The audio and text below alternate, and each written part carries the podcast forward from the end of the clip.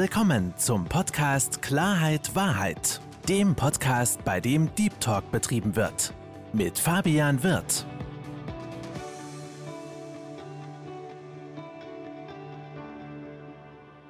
Herzlich willkommen, liebe Zuhörer, herzlich willkommen, liebe Zuschauer zu meinem Podcast Klarheit Wahrheit. Ich freue mich heute auch, einen ganz besonderen Gast bei mir zu haben, den Stefan Kermers. Stefan, herzlich willkommen bei meinem Podcast. Fabi, vielen Dank für die euphorische Einleitung. Ich äh, freue mich auch. Stefan, sei doch so lieb und sag ein, zwei, drei Sätze zu dir für die Zuschauer und Zuhörer, die dich noch nicht kennen. Sag mal, ich bin der Mann der zwei Welten. Ich äh, komme aus einem ganz anständigen Business-Kontext. Ich habe Majora studiert und begleite oder begeistere mich gleichzeitig seit vielen, vielen Jahren äh, für Menschen und Teams was durch meinen Sporthintergrund bedingt ist, weil ich sehr, sehr früh mit dem Hockey angefangen habe und sehr früh auch Trainer wurde und das Glück und die Ehre hatte, sehr früh auf Top-Niveau als Trainer zu agieren. Und dieses Leben hat mich sehr, sehr lange geprägt, also in der Businesswelt wie auch in der Sportwelt zu verstehen, wann sind Teams eigentlich erfolgreich und was macht womöglich den Erfolg wahrscheinlich und diese beiden Welten immer wieder zu vergleichen und in beiden Welten zu schauen, nach welchen Regeln funktionieren sie. Das äh, hat mich ja über viele, viele Jahre sehr stark motiviert und mittlerweile jetzt habe ich dem Hockey so ein bisschen den Rücken gekehrt und agiere als äh, Teamentwickler und Organisationsbegleiter, Berater und helfe Unternehmen dabei und Führungskräften dabei, ja, die für sie passende Struktur und die für sie passende Teamstruktur zu finden, damit die Menschen nicht nur Bock auf Arbeit haben, sondern auch gemeinsam ja, was vollbringen, was am Ende möglichst erfolgreich ist. Ja, das Schöne ist, wir durften ja beim Hockeybereich eine lange Zeit zusammen verbringen. Stimmt. Haben zusammen langjährig gespielt. Allerdings hast äh, du, dann, wie du schon gesagt hast, eine sehr, sehr erfolgreiche Laufbahn auch eingeschlagen als Trainer. Mehrfacher Goldmedaillengewinner bei Olympia? Äh, zweifacher. Als Co-Trainer, genau, 2008 und 2012 war ich in Peking und London dabei und durfte als Assistenztrainer damals von Markus Weise unsere beiden Goldmannschaften mit äh, coachen. Eine riesen Leistung, also Respekt davor. Und da sieht man ja auch schon genau das, was du vorhin angesprochen hast. Du bist jetzt aktuell in deinem Business im, im Coaching für, für, Führungskräfte und für Teams. Was jetzt wichtig ist, ja vor allem für mich auch der Punkt, die, der einzelne Mensch. Ja, du bist ja im, im Teambereich beruflich aktiv und ich würde gerne mit dir eine Ebene tiefer gehen auf, auf die einzelnen Personen. Gerade als Trainer ist es ja so, dass du das Team motivierst, aber auch die einzelnen Spieler. Welchen Stellenwert hat das Thema Selbstreflexion vor allen Dingen für dich? Ich glaube, dass Selbstreflexion die Basis für Weiterentwicklung und Lernen ist. Denn nur wer sich selber verstehen lernt und wer sich selber reflektieren lernt, und damit meine ich zu erkennen, ganz pauschal gesagt, was klappt in meinem Leben und was passt nicht und wo mache ich Fortschritte und vor allem, warum mache ich in welchen Bereiche womöglich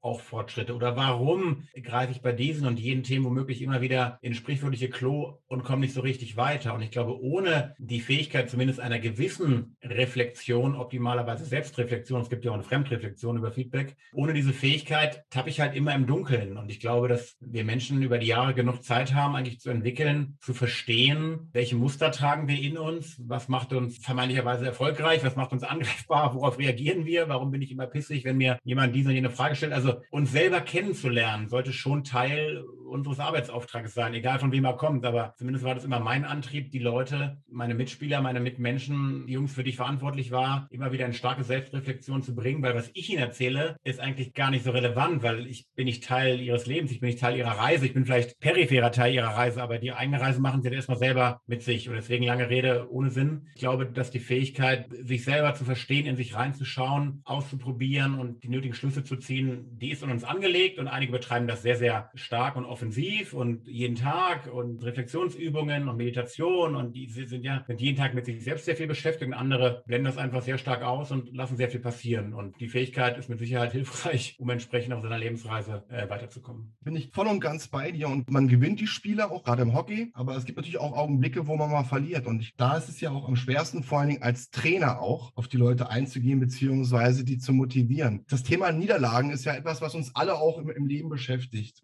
Wenn du jetzt einen Menschen vor dir hast, wo du merkst, er hat mehrere Niederlagen erlebt, welche Tipps kannst du denn dieser Person geben, auch den Zuhörern geben, mit diesen Niederlagen umzugehen, beziehungsweise was würdest du denen als Tipp geben, wie sie sich wieder aufbauen können? Ich würde im ersten Schritt als Vorstufe Null erstmal fragen, was er überhaupt als Niederlage interpretiert, weil ganz oft beginnt ja schon, und hier geht es ja in einem Podcast ja auch sehr viel um das Thema Mindset, die, ich sage also so um die, um die Einflugschneise, ja, um die Brille, um den Filter, Filter ist ein schönes Wort, finde ich, ja, wie ich so Dinge an mich ranlasse und wie ich auf Dinge raufschaue. Und Niederlage hat ja irgendwas Persönliches mit drin, weil, keine Ahnung, ein Schicksalsschlag oder ja, ich habe einen Auftrag nicht bekommen. Klar, das ist am Ende auch, bin ich auch davon betroffen, aber lag vielleicht gar nicht an meinem, an meinem Mitwirken. Ich würde erstmal wirklich reinhorchen und fragen, hey, warum empfindest du das eigentlich als manche Niederlage? Was ist der Teil des Scheiterns und was ist auch der Teil des Pechs womöglich dabei? So, und wenn man halt Leute hat vor sich, und die hat man natürlich immer wieder im Leben, die sehr schleppend nur Dinge verarbeiten und die sehr viel im Gestern nachdenken und die immer wieder sich auch von solchen Dingen runterziehen lassen, egal warum, ja, denn denen ist ja eigentlich auch völlig egal, wie ich das einordne, die haben halt damit ein Problem und die, und die tun sich halt schwer damit. Dann ist natürlich immer die viel wichtige Frage, was kann ich in der Zukunft ändern? Da ist natürlich der Sport eine super gute Schule, ja, egal ob es der Tennissport ist oder unser Hockeysport oder auch die Basketballer, weil die müssen immer wieder alle drei Sekunden mit einer Mini-Niederlage umgehen und müssen sich auf den nächsten Punkt konzentrieren. Und wenn der Roger Federer halt zu lange an seinem Volley, den er, der, den er ins Netz spielt, äh, verharrt, wird er vielleicht das ganze Match sogar verlieren. Und diese Fähigkeit im Sport, immer wieder sich auf die nächste Aktion zu konzentrieren, auch wenn wir gestern missgebaut haben, auch wenn wir gestern verloren haben, auch wenn ich gerade den letzten Wurf nicht getroffen habe, was man ja auch als Niederlage bezeichnen könnte, sich immer wieder auf das zu konzentrieren, was ich selber beeinflussen kann. Und guckt jetzt auch die Olympischen Spiele an, die gerade laufen, während wir den Podcast aufnehmen, ja, wie oft Teammannschaften am ersten Tag halt verlieren gegen eine gute Mannschaft oder vielleicht und es halt schaffen, binnen 24 Stunden daraus wieder was mitzunehmen. Also aus einer Niederlage immer auch, und das ist jetzt keine Floskel, sondern das ist essentiell, auch das rauszugucken, was war denn gut, obwohl wir verloren haben. Und diese Niederlage als Ergebnis gar nicht so überzubewerten. Ich nehme immer so wahr, dass,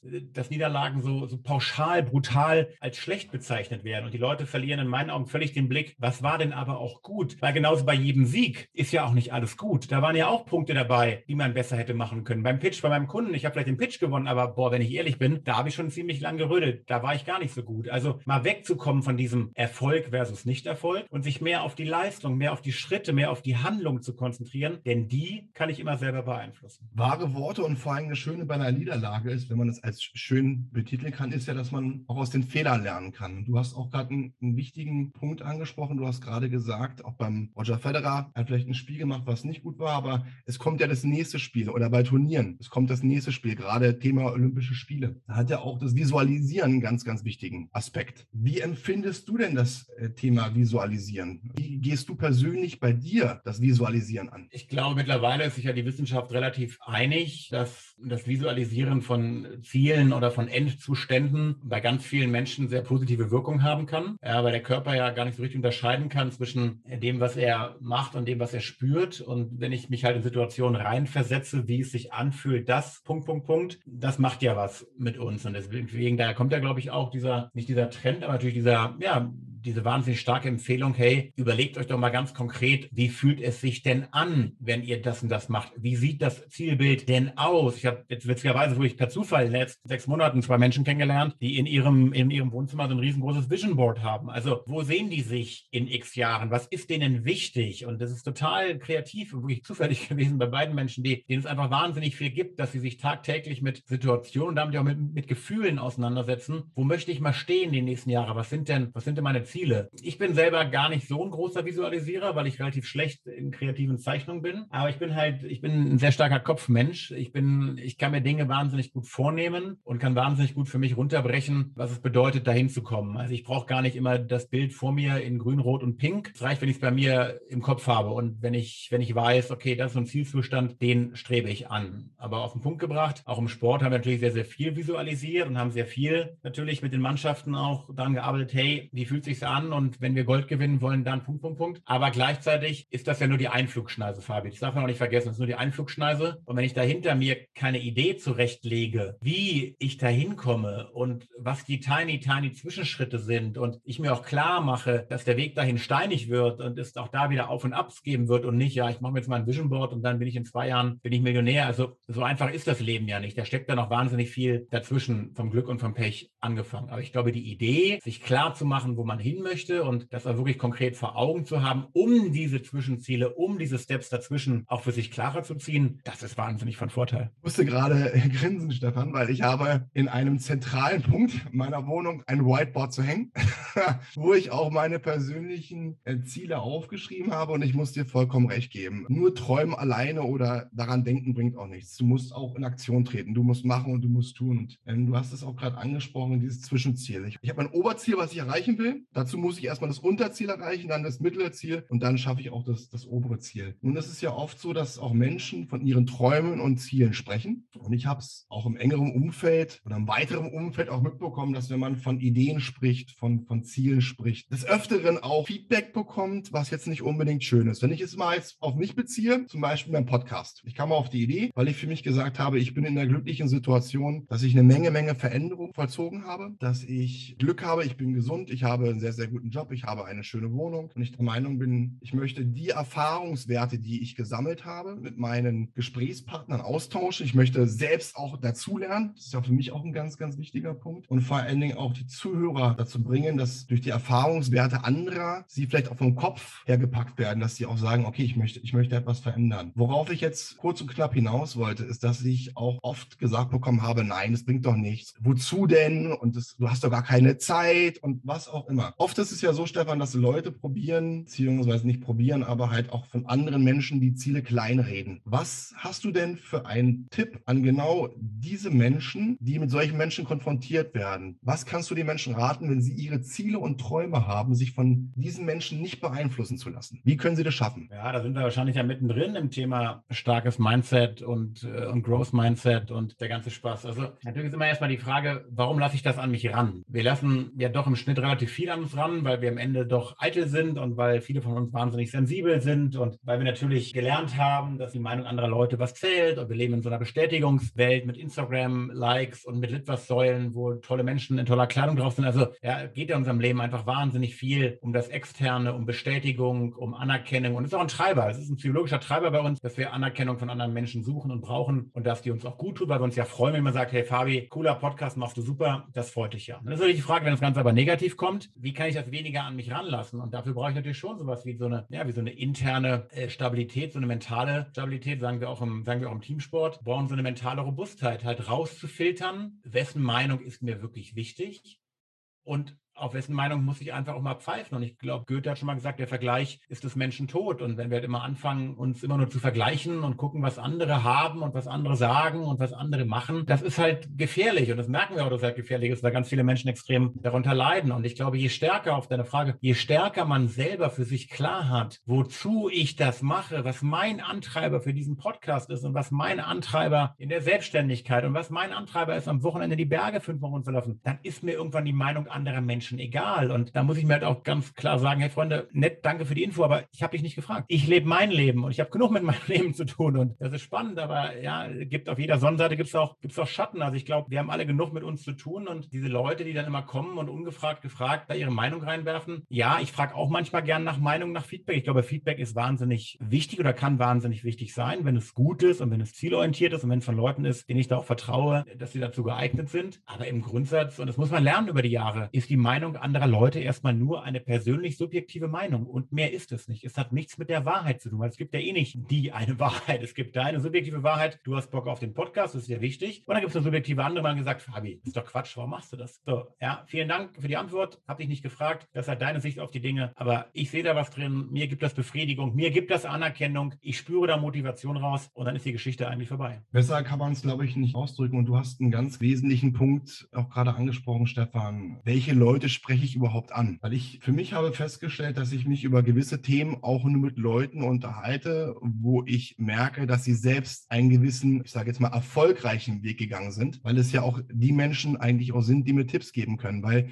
das wäre ja genauso, wenn du jetzt als, als, als äh, professioneller Hockeytrainer jetzt irgendjemanden äh, nach einem Tipp fragst im sportlichen Bereich, der mit Sport absolut nichts zu tun hat. Der kann dir, der, der kann dir zwar seine Meinung sagen, kann dir sagen, was er denkt, aber er kann dir ja gar nicht weiterhelfen. Und das ist halt auch ein Punkt, dass ich auch für mich gelernt habe und da auch im Bekannten- und Freundeskreis auch äh, sondiert habe, dass ich mich halt nur mit Menschen noch umgebe, die, die mir positiv gestimmt sind, was jetzt nicht heißt, dass sie alle meiner Meinung sein sollen, verstehe mich nicht falsch. Aber dass ich halt merke, okay, das sind Menschen, die mir was Gutes tun. Das sind auch Selbstmacher, die wollen vorankommen. Und ich kann dir sagen, ich hatte gestern einen sehr, sehr, sehr extremen Augenblick. Ich hatte letzte Woche einen Podcast aufgenommen mit dem Michael Alois Wagner. Das ist ehemaliger Bodybuilding-Champion. Und der hatte den Podcast auch verbreitet und hat ein Feedback von einer Frau bekommen. Und ich muss ganz ehrlich sagen, ich habe eine Menge, Menge, Menge Gänsehaut, wenn ich an diesen Augenblick zurückdenke. Und ähm, diese Frau hat gesundheitlich ein bisschen oder ein bisschen größere Probleme. Und die hat den Podcast gehört und hat den, den Worten von dem Michael gelauscht und hat gesagt, es hat mich so motiviert, an mich wieder zu glauben, auch meinen Glauben wieder heranzufinden und, und, und weiterzumachen. Dass das für mich ein Augenblick war, wo ich gedacht habe, ich habe gewusst, dass es wichtig für mich ist, für meine persönliche Entwicklung, für mich auch weiterzulernen und vor allen Dingen auch für andere Menschen was, was tun zu können. Und das war zum Beispiel so eine Bestätigung, wo ich gesagt habe, ich habe genau das Richtige gemacht. Das war genau die richtige Entscheidung, diesen Weg zu gehen. Und das sind halt Augenblicke des, des Glücks und auch einer, einer Bestätigung. Nun ist es ja auch so, Stefan, wir sind Sportler. Du hast den Sport länger verfolgt als ich. Und wir sind auch des Öfteren mit dem Thema Druck konfrontiert worden. Ja, ich meine, wir haben gemeinsam mehrere deutsche Meisterschaften gewonnen. Wir haben viele im Hockeysport erreicht. Du natürlich in der Nationalmannschaft viel mehr als ich, muss man ganz klar sagen. Thema Druck spielt ja auch gerade im Berufsleben und in der privaten Bereich eine Menge. Da ist halt auch so ein Punkt, wie gehst du denn persönlich mit Druck um? Auch wenn du jetzt an, an Mitarbeiter denkst oder auch an Führungskräfte, ja dann von oben auch Druck bekommen. Was kannst du den Menschen raten, wie sie Druck am besten verarbeiten können? Ja, ich glaube, es gibt ja zwei Sorten von Druck. Der eine Druck ist ein ganz persönlicher Druck, den ich mir selber mache. Deswegen, ob ich den als Druck bezeichne oder nicht, ist erstmal schon mal die erste Frage, weil wenn ich jetzt aufgeregt bin von der Kino, die ich in zwei Wochen halte, dann mache ich mir gefühlt vielleicht selber Druck. Gleichzeitig ist aufgeregt auf was wahnsinnig Schönes und es zeigt mir auch, dass ich mich darauf freue und dass es mir wichtig ist und dass der Körper eine Reaktion zeigt. Also, was macht man eigentlich selber für sich zum Druck, ist ja auch ein wahnsinnig großes und wichtiges Thema. Was lässt man eigentlich an sich ran? Auch mit der Reflexionsfrage, warum empfinde ich das eigentlich als Druck? Ist es nicht vielmehr eine tolle Challenge in meinem Leben? Ist es nicht vielmehr eine geile Chance? Ist es nicht vielmehr da, wo ich immer hin wollte? Also auch wieder eine Form, eine Frage des Framings. Ne? Also ordne ich es quasi auf der Negativseite ein, oh Gott, ist es Druck? Oder ordne ich es auf der Positivseite ein? Ja, Stefan, aber dafür hast du doch jetzt fünf Jahre lang trainiert, um genau dieses Finale auch zu spielen, um genau diese Chance bei dem Kunden auch zu haben. Also Druck ist da, glaube ich, äh,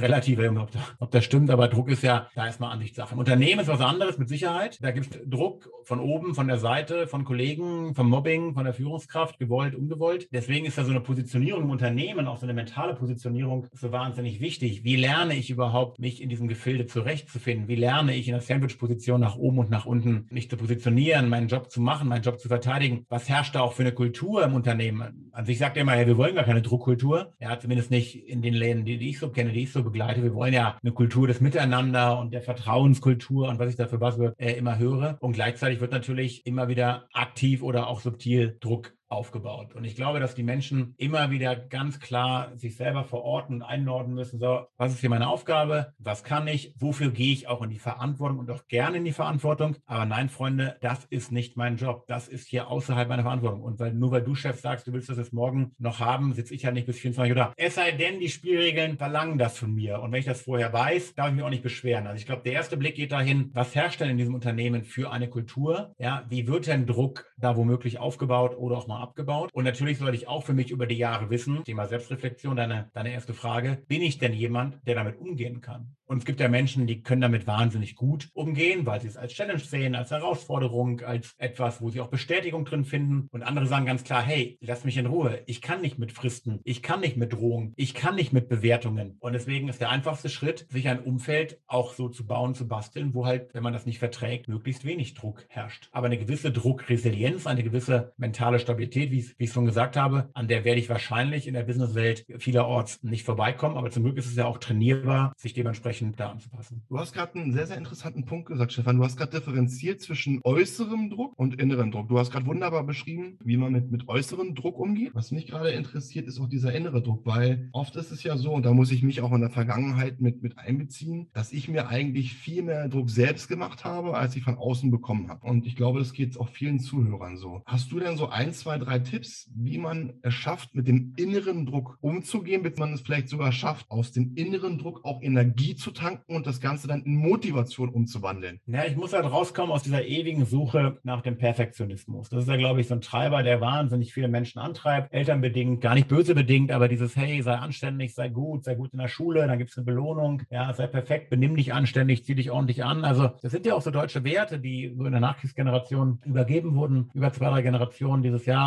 Wir müssen anständig sein, wir müssen uns wieder benehmen in der Welt und wir müssen gut sein, weil wir jetzt ja viele Jahre auch böse waren. Und ich glaube, dieser Perfektionismus, der treibt ja wahnsinnig viele von uns an. Die einen gehen damit, wie gesagt, sehr, sehr positiv um, weil sie einfach Lust auf Erfolg, Lust auf Leistung, Lust auf Gewinnen haben. Und andere, ich will nicht sagen, gehen zugrunde, aber tun sich einfach, einfach wahnsinnig schwer damit. Und ich glaube, im ersten Schritt mal rauszukommen aus dieser Perfektionsschleife und mal ein bisschen entspannter umzugehen und auch so ein 80-20 zu akzeptieren, hey, es ist völlig in Ordnung, wenn ich danach auch nur 80 Prozent zufrieden bin mit meiner Keynote und meinem Spiel. Ja, weil das war halt im Rahmen der Möglichkeit. Vielleicht habe ich den Tag und ich bin bei 99 Prozent, dann ist das geil, dann nehme ich das mit. Aber mit diesem, ich will auch 100 Prozent Leistung bringen, aber nur 80 rauskommen, dann war das trotzdem gut. Dann war das trotzdem ein gelungener Auftritt von mir. Und ich glaube, diese Frage der, der Positionierung, der, der Einordnung, ja, wann bin ich wirklich zufrieden und kann ich auch mit weniger zufrieden sein? Und dafür helfen immer wieder Gespräche mit anderen Leuten. Und dazu kann ich ja insgesamt heute ja auch nur werben in diesem, diesem Podcast hier, weil ja, Mindset ist ein ganz persönliches Thema, aber ich alleine mit mir tue mich so schwer, nicht ich als Stefan, sondern wir als Menschen, glaube ich, tun es alleine so schwer an diesem Thema zu arbeiten. Wir brauchen ein Umfeld, was uns dabei unterstützt. Durch Feedback, durch Anerkennung, durch Kritik, durch Wertschätzung, durch immer wieder gute Männer- und Frauengespräche, wo es auch mal deeper reingeht und sagt, hey Freundchen, bist du eigentlich zufrieden mit dir? Hey, du kannst mit dir zufrieden sein. Ja, ja, ja.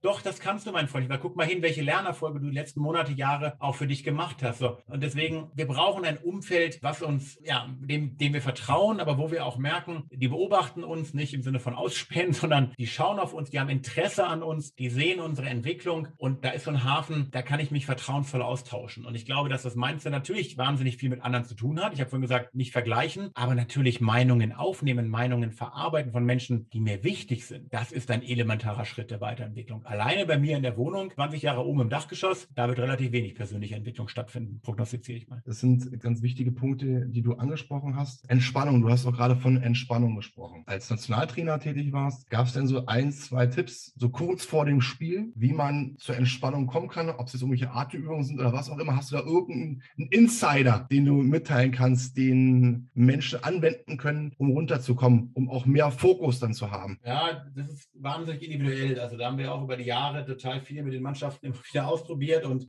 haben auch aufgehört, dann der Mannschaft selber eine Ansage zu geben, weil es einfach hochgradig individuell ist. Mhm. Der eine zieht die maximale Kraft aus total viel Lockerheit vor so einem Spiel, weil der fällt nach dem Motto, locker bleiben, aber nicht locker lassen. Wenn der angespannt und zu verkrampft ist, kriegt er keine Leistung. Der andere will zwei Stunden vorher in Ruhe gelassen werden, um sich in seinen, in seinen Tunnel zu begeben, um zu visualisieren, um die Szenen vor den Augen nochmal runterzuspielen, um Gefühle wahrzunehmen. So, der andere macht viel im Bereich Meditation, Atemtechnik, also ja, sehr viel Körperinneres, um, um, ja, um den Körper Körper so auf Betriebstemperatur äh, zu bringen. Der andere muss sich extrem vorher austoben. Der macht seine Aufwärmen fünf Minuten länger, weil der muss auf völlige Betriebstemperatur kommen, auch emotionale Temperatur. Das spielt alles auf die erste Frage mit rein. Erkenne ich für mich, wann bin ich leistungsfähig? Damit meine ich nicht Mucki heben und 10.000 Meter laufen, sondern wann komme ich für mich in einen Zustand, in dem ich handlungsfähig und damit auch leistungsfähig bin. Und das muss ich halt trainieren. Das muss ich üben. Das muss ich, muss ich. Das kann ich trainieren. Das kann ich üben. Das kann ich ausprobieren. Da kann ich mir Dinge anlesen. Da kann ich mich schlau machen bei Menschen, die sich damit äh, auskennen. Es gibt genug Trainerinnen, Trainer ja, im Bereich autogenen Training etc.,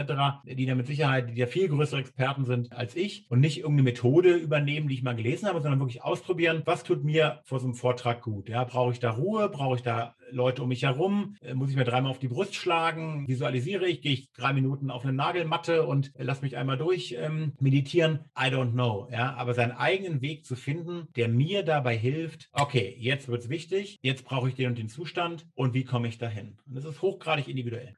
Ich möchte mich recht herzlich bei dir bedanken, lieber Stefan. Es hat mir eine Menge Spaß gemacht. Auch ich konnte wieder einiges mitnehmen. Vielen Dank, dass du dabei warst. Vielen Dank, lieber Fabi. Und lass dir nicht voll quatschen, sondern äh, viel Erfolg weiter mit diesem äh, schönen Podcast, mit diesem wichtigen Thema. Und das beschriebene Feedback vorhin, das war, glaube ich, äh, ein sehr schönes. Und von daher, lass dir nicht aufhalten and go your way. Liebe Zuhörer, ich wünsche Ihnen noch einen wunderschönen Abend und vielen Dank, dass Sie dabei waren. Das war Klarheit Wahrheit, der Podcast mit Fabian Wirth. Für weitere Folgen abonniert den Podcast-Kanal und lasst eine Bewertung da.